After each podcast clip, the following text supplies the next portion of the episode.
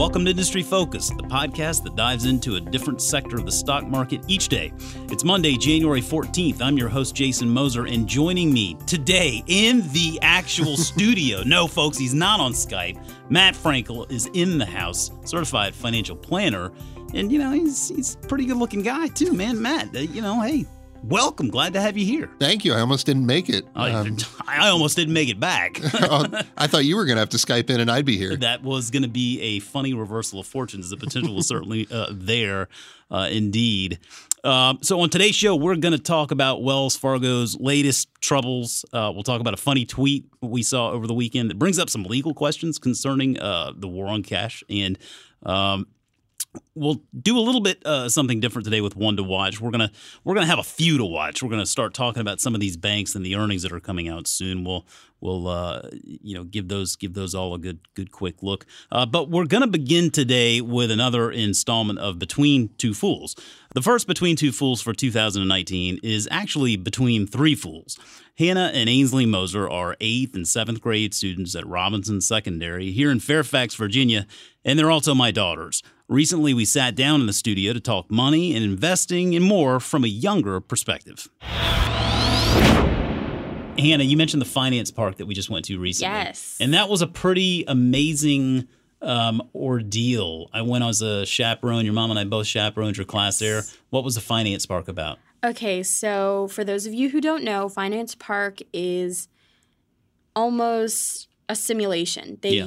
um they bring you in and you know you've you've been talking about it in school for like the past week and basically they bring you in and they say we are going to teach you how to be an adult while you're still a kid. Um, and that's kind of their idea that they bring about their concern that kids aren't exactly ready to become adults.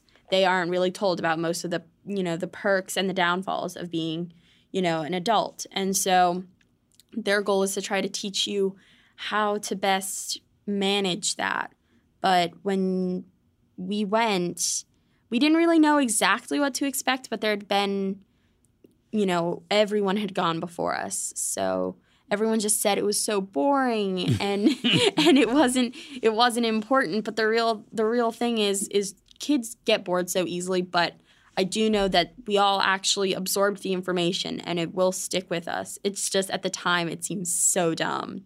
It is, yeah. For me, I was floored by it, and and I'll I'll be writing a little bit more about it later. But I mean, I think you hit the nail on the head there. It's a simulation, Yeah. and everybody goes in there, and every kid gets a tablet, and you essentially have to go through these twenty four different modules of learning how to be an Mm-hmm. adult in budgeting your money, and you're given a scenario where you, this is who you are, this is what you do for a living, and this is how much money you make. And some people they're single, some people are married with children, some people are divorced with children. Mm-hmm. Yep. Um, but this is what you get, and now you got to go figure out how to make it work. Exactly. And I think yeah, it was a good it was a good uh, experience there to yeah show you maybe being an adult isn't all it's cracked up to be. But we also tell you what that it does come with its freedom. You It- just it have it just does. requires more responsibility. you know, it's important to kind of go in there and learn about that.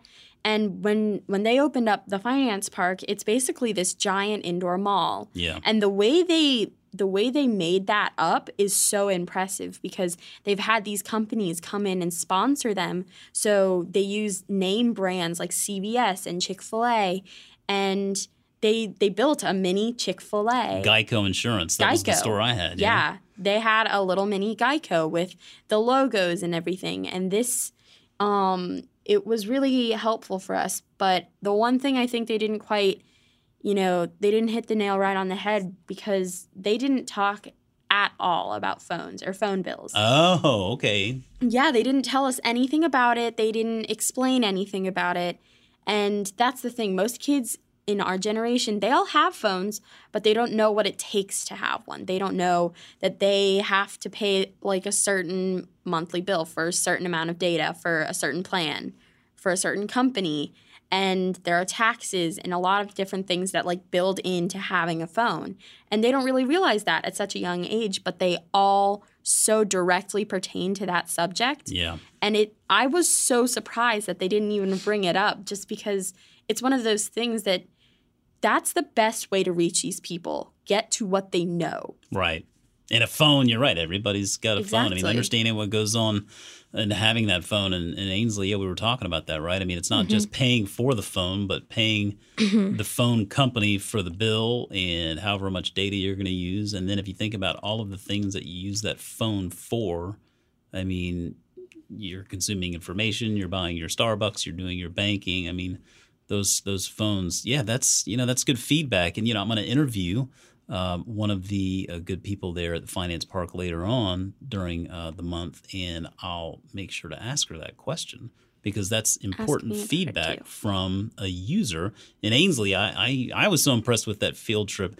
I'm absolutely going to sign up to chaperone your field trip in the eighth grade when you go to Finance Park. And while you haven't been to Finance Park yet, you are somewhat of an entrepreneur. And I wanted to tap into that for a second because you, if people don't know this yet, really, you had a little slime business going, didn't you? right? Oh, Oh yeah. Yeah, you had Cruncher slime going, right? I was not a Sorry. fan. Well, I listen. I, I mean, I'm not the biggest fan of having all this, you know, the detergent and uh, the Yeah. Elmer's glue around the house. But I thought it was really interesting how, uh, how how really committed you were to that, and you did a lot with it. You developed a logo. You had a presence on Instagram. You actually sold some slime. I mean, you were a you were a businesswoman, and for me. That's fascinating to think about from a number of levels. Not not to mention the fact that you were doing it when you were like ten and eleven years old. Um, but I wanted to ask, I mean, because you're not doing it as much now. Obviously, you have other things that you're focused on more school and horseback riding. But what was, when you were doing that, what was one of those things that you took, what was a lesson you took away from trying out your own business? What was something that struck you? Um, it sort of like taught me that, you know, for a while, like it was something that, let's face it, there was a phase where everybody was interested in that kind of stuff, or like a lot of people were interested There in that just phases. stuff. Talking there- about trends, there are right? There was a big phases, there are slime trend. Yeah. Yeah, so that obviously was doing like better than a lot of other things, and then it sort of just like went away, and I felt like that's something I needed to realize that a lot of stocks were going to fade away. They were like, so you gotta pick something that you believe will go far. Yeah. Pick something you think is sustainable. Yeah, something that'll be around for a while. Mm-hmm. Right. I mean, that was that's a good point there. I mean, slime for a while, I mean, it was really big business and like everybody you knew wanted it and you Mm-hmm. were selling that stuff. And I was impressed. And you would take that money that you sold slime with, you, you got for the slime, and, and you would reinvest it back in that business. You would buy more stuff to make more slime and you would sell more slime. I mean, that was a Mm-hmm. neat lesson. But yeah, I mean, to your point, it does seem like that slime trend has started to fade away a little bit. Oh, it's definitely faded. oh yeah, it's like it definitely it's faded. gone. Oh Even yeah, I'm like, it. It began to be banned in schools. Teachers Really? were Oh, not yeah, okay teachers- with it. Mhm. Okay, so the slime trend is officially it's we've hit peak slime. We're on the downward yeah. downward side of the the curve then. I feel like there are going to be a lot of people. It's like I feel like it somewhat depends on your age Yeah. because I feel Mhm, like for sure. kids in like fifth and sixth grade might be like, oh, but like, Well see but you, you've and I'm like just barely past that. right. So it's like interesting to look at, but it's And you can look at it and laugh now, and you can think it's Yeah. kind of goofy and slime and wha- whatever. But I, I do want to make a point here. You, you took away an mm-hmm. important lesson there because Yeah. if you decide later on in life when you're 21 or 30 or whatever, you want to go try your hand at starting another business, you're going to have a lesson there to pull back on. And remember that if you're going to go into business, if you're going to be an entrepreneur, yeah, get something that you feel like is going to be sustainable or has a big long runway ahead. Um, so you know, don't ever forget that lesson. That's a big one, and I'm I'm glad that you uh, I'm glad that you told us about it. Um, okay, we got to wrap things up here, girls. And what I wanted to do really quickly because you guys own stocks, and I think that's really cool. Um, I always talk about the stocks that you own, but I want you to take a minute. Tell me one stock in your portfolio, or one stock that you don't have in your portfolio today that you would like to own, and maybe one reason why you'd like to own it. Ainsley, I'm going to start with you because I think I know what you're going to say. yeah. I've already talked to you about this multiple times, but Alphabet Yeah. that is doing so well right now. Why would you want to own Alphabet? I mean, like, let's face it, who doesn't ever use Google or whoever doesn't use YouTube? Because face it, like we don't know all those answers on our own and we don't want to go to like a dictionary. And sometimes, like at this point, Wikipedia is just like we're not using it as much, and I don't know why, but we're not. So. Wow. Alphabet is doing super well. Alphabet's Um, a good one. I think and it's that gonna is- continue to do super well. I think you're probably right. Alphabet is Google, and Alphabet is YouTube, and Alphabet is a lot of other stuff. Mm-hmm. But you think about what they do with Google and search. You think about what YouTube is doing as far as video streaming. Um, I agree with you. I think that's a, sustain, a sustainable business that is is not going to go away anytime soon. And and you know, not to brag, eh? But I, I personally already own shares of Alphabet. so Personally, just maybe. Well, then maybe you could tell me how it's doing. sometime. Well, maybe we'll work on getting you those shares in 2019. They're like a thousand bucks a pop, so we'll have to save up a little money. But we'll uh, we'll keep that on your watch list. Hannah, what is one that you don't own that you would like to own in the coming year? Well, for sure, I agree with Ainsley about Alphabet. It's one of those things, you know, everyone, you know, they'll Google something rather than go on Bing or, you know, something like that because Google is so recognizable. It's, Yeah. you know, its platform is so just out there and everyone knows what Google is. Um, and Wikipedia kind of feeds into Google because you'll Google something and the first little, you know, bar that pops up will be like a paragraph from Wikipedia. But Usually people it don't is. click into the page. They just Oh, read yeah. that They're just- little bit and then they think they have enough information. I do that. Exactly. Yeah. So do I. Everyone does it. Everyone. does. Um, yeah. and obviously YouTube, you know, that's one of those things because it, there's such a wide variety of things that you can uh, kind of get interested in on YouTube because there's, you know, the gaming and the DIYs or the vlogging. I always go to YouTube for watercolor lessons. I don't think that's exactly what the teenagers are uh, doing right now, but, You're not going to be teenagers forever. So, am I hearing you correctly? You agree with Ainsley? The one you want to own is Alphabet. it's yeah, and You sound like you have one other one you want to. I mean, I I can't think of any actual name brands. I can just think of certain things that I know are important to certain people. You know, Well, I think Alphabet's a good one. I mean, I think I think that's that's a really good one to want to own, and and I I would agree. I think that's one that uh, maybe we should make 2019 the year we try to make sure you girls uh, get a share of Alphabet in your portfolio. a girl can only dream. A girl can only dream, and we'll leave it at that. Hannah Moser, Ainsley Moser, thanks so much for taking the time today. But of course, All right, Matt. Man, I feel like this is an easier conversation uh, to have here. You know, being in person. I, I mean, I know I know our time is limited, but I feel like I want to sit here and talk this stuff all day long. You know, Definitely. It's We need really to get to you- be in the studio. get you back in here sooner rather than later. Uh, but yeah, it sounds like man, air travel's been tough for uh, for everybody. It was I was flying back in from Atlanta today and made my flight on the number, uh, but was amazed that there was no rescheduling or anything. The flight went on time. Uh, given the amount of snow that we had up here, but you came in a few days early, didn't you? Yeah, I had to come in the day before because everything on Sunday coming into DC was canceled. yeah. so I had to leave a birthday party that I was at with my daughters and run to the airport and go home and pack. And I made it 10 minutes before my flight. Well, we're glad you're here safely. Uh, wanted to kick this off, uh, the show off here this week. Talk a little bit. You know, Chris Chris Hill sent me this article late last week, um, and you know I got got to reading it, and, and I mean, really, I mean, it's it's you know an interesting piece on Wells Fargo and and their most recent troubles, but you know, I mean, it, the, the article is titled "The Embarrassment That Is Wells Fargo," and it, it comes from the Charlotte Observer, and it's just, you know, it talks more about a a settlement they had to make here with the state of California in regard to insurance policies that they opened for customers without their consent and then went, you know, and charged them for it. um, I mean, so like there is a skepticism, I think, when it comes to insurance for a lot of people already, just in that very initial leap. Uh, but then to, to do something like that, it's just really, I, I mean, I don't even know where to begin. I mean, it, it, it's kind of amazing to me that really it only cost them $5 million to bury this thing because it sounds pretty, uh, pretty bad. Yeah, I think if, if it had extended beyond California, it would have been a little more costly. But this is just the latest in a series of things. I think there was a five hundred million dollar settlement just a couple days before. Yeah. Um, that was was that the auto insurance or was that the, I can't even keep track of these. That anymore. was auto loan Auto and loans. mortgage charges. I mean, it was it was a lot of it. You're right. I mean, that's the point, though. I think is it seems like this just never ends. Right, and it, we thought the fake account scandal was enough. and then I, I was actually a Wells Fargo auto loan customer, and they tried to charge me for insurance that I didn't need. Oh, really? Um, They sent me a letter saying that they didn't have verification that I had insurance on their auto loan, and that they were going to charge me for their own policy unless I verified my insurance, which I had with no lapse for you know six years. Sure. And so a lot of people didn't do the didn't actually send in the paperwork like I did and got charged for bogus policies. Yeah. Um, so it's just one thing after another.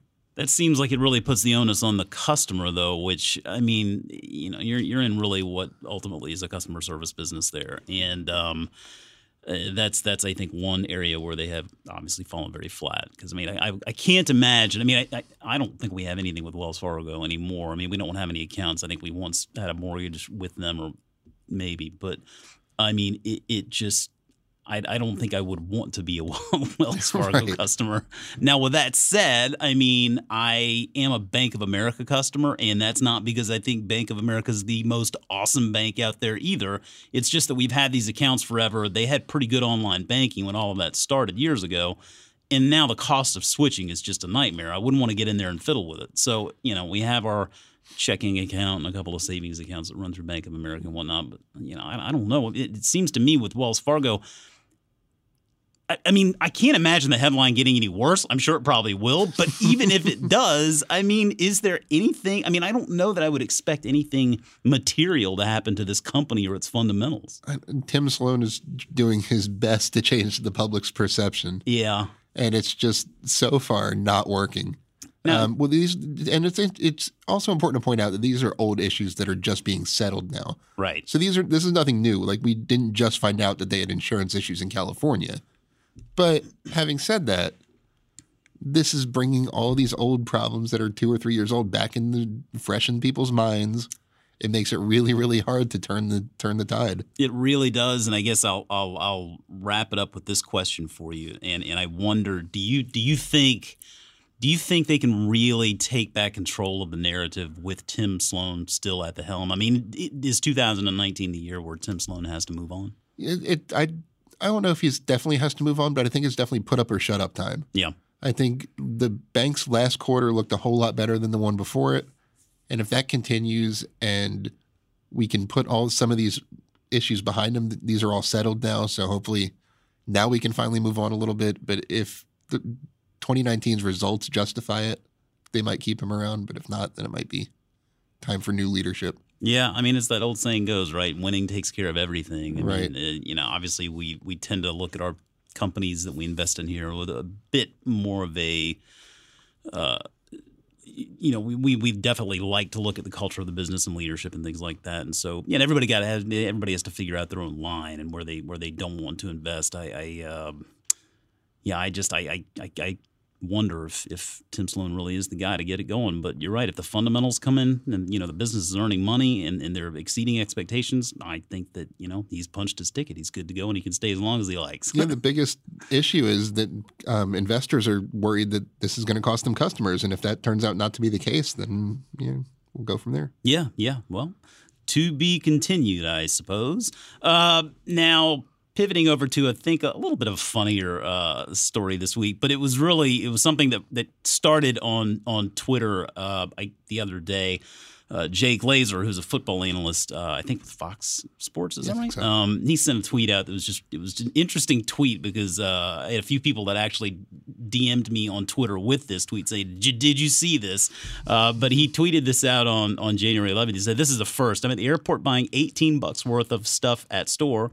I pull out a 20. Clark says, "Oh, I'm sorry, we don't accept cash here. It's against our policy." Huh? Isn't the policy to make money? I'm so baffled. How the bleep is there a policy against taking cash? and uh, I, I mean, you know, I read this. Everybody thought it was great because they're tweeting me like "four on cash" and like all that stuff that we've talked about with those companies that we love so much. Um, and I, I did reply to him even, you know, saying, Jay, you know, need to tell you a little story about the war on cash. But it, this brings up to me um, a question, and, and a golfing buddy of mine down in Georgia, uh, who's also a lawyer, he had, he had brought this up as well. Um, when we were having dinner the other night, and, and there is there is there are some legality legalities here. There's some legal questions that come with a company saying we're not going to accept cash anymore because when you look at the language on the actual cash itself, I mean, it pretty much implies that you have to take it, right? Right. It says it's legal tender for all debts, public and private. Public I think is the private, word, yeah. wording. Um, so yeah, there is some legal gray area there. There are some businesses we were talking about right before we taped that already don't accept cash. When I flew up here, for example, if you buy uh snacks on the plane, Yeah. they insist that you use a credit card and refuse to take cash. So I kind of get it. They don't want you know their flight attendants walking around with bundles of cash in their pocket. Um, but there's definitely some gray area there, and I could see this leading to a some kind of legal debate in in the courts. Probably a Lionel Hutz out there that's just waiting to get this lawsuit started. I'd imagine, but yeah, I mean, I you know I've spoken with uh, small business owners. I mean, I've I've worked in you know jobs where I've had to do cash jobs at the bank before too um, years ago, and I mean those were never fun. Managing cash comes with its share of risks and responsibilities, and I think. Um, people who maybe don't have exposure to that every day don't recognize it. Um, so, I mean, in, a lot of cases, these companies have the ability to go cashless, and it's better for them because they don't have to manage that part of, of, of that business anymore. And uh, for for most, it's worth the cost of paying Square or you know PayPal or whoever a little bit of extra money to, to have them helping helping them out with that. Um, but yeah, I, I reckon we'll we'll see where that uh, we'll see where that goes. I think generally speaking, though, just consumer behavior is kind of telling us what we need to know, right? And I don't think this will be the last time we hear of somebody being frustrated that someone's not accepting cash. I, it was just a matter of time. Yeah, yeah. No, I mean, I, I get it. I know, I know people that just love to pay with cash, and I just they're gonna have a tougher time doing it, I guess. But, but that's okay. I think for most people, they they seem to not want to deal with cash as much, and uh, you know, the consumers pretty much kind of dictate the way these things play out at the end. in traveling especially i mean I'm, i traveled up here and what's the one thing you do before you travel you go Mhm. stop and get some cash Yep. so i could see where it'd be really frustrating that like if I, if I stopped at the atm on the way to the airport and then they wouldn't take my cash when i got to the airport Yep, yep, yep. Um, okay, so let's talk about what we are going to be watching this week. You know, every week we have one to watch for our listeners, and we uh, give them the stock ideas that are on our radar. But with earnings season getting underway here, we thought uh, really we should have five kind of ones to watch this week. Um, talking about all of these banks that have earnings coming out, Citigroup. Uh, earnings just came out today on Monday. We've got J.P. Morgan and Wells Fargo earnings tomorrow on Tuesday, and then on Wednesday we have Goldman Sachs and Bank of America reporting.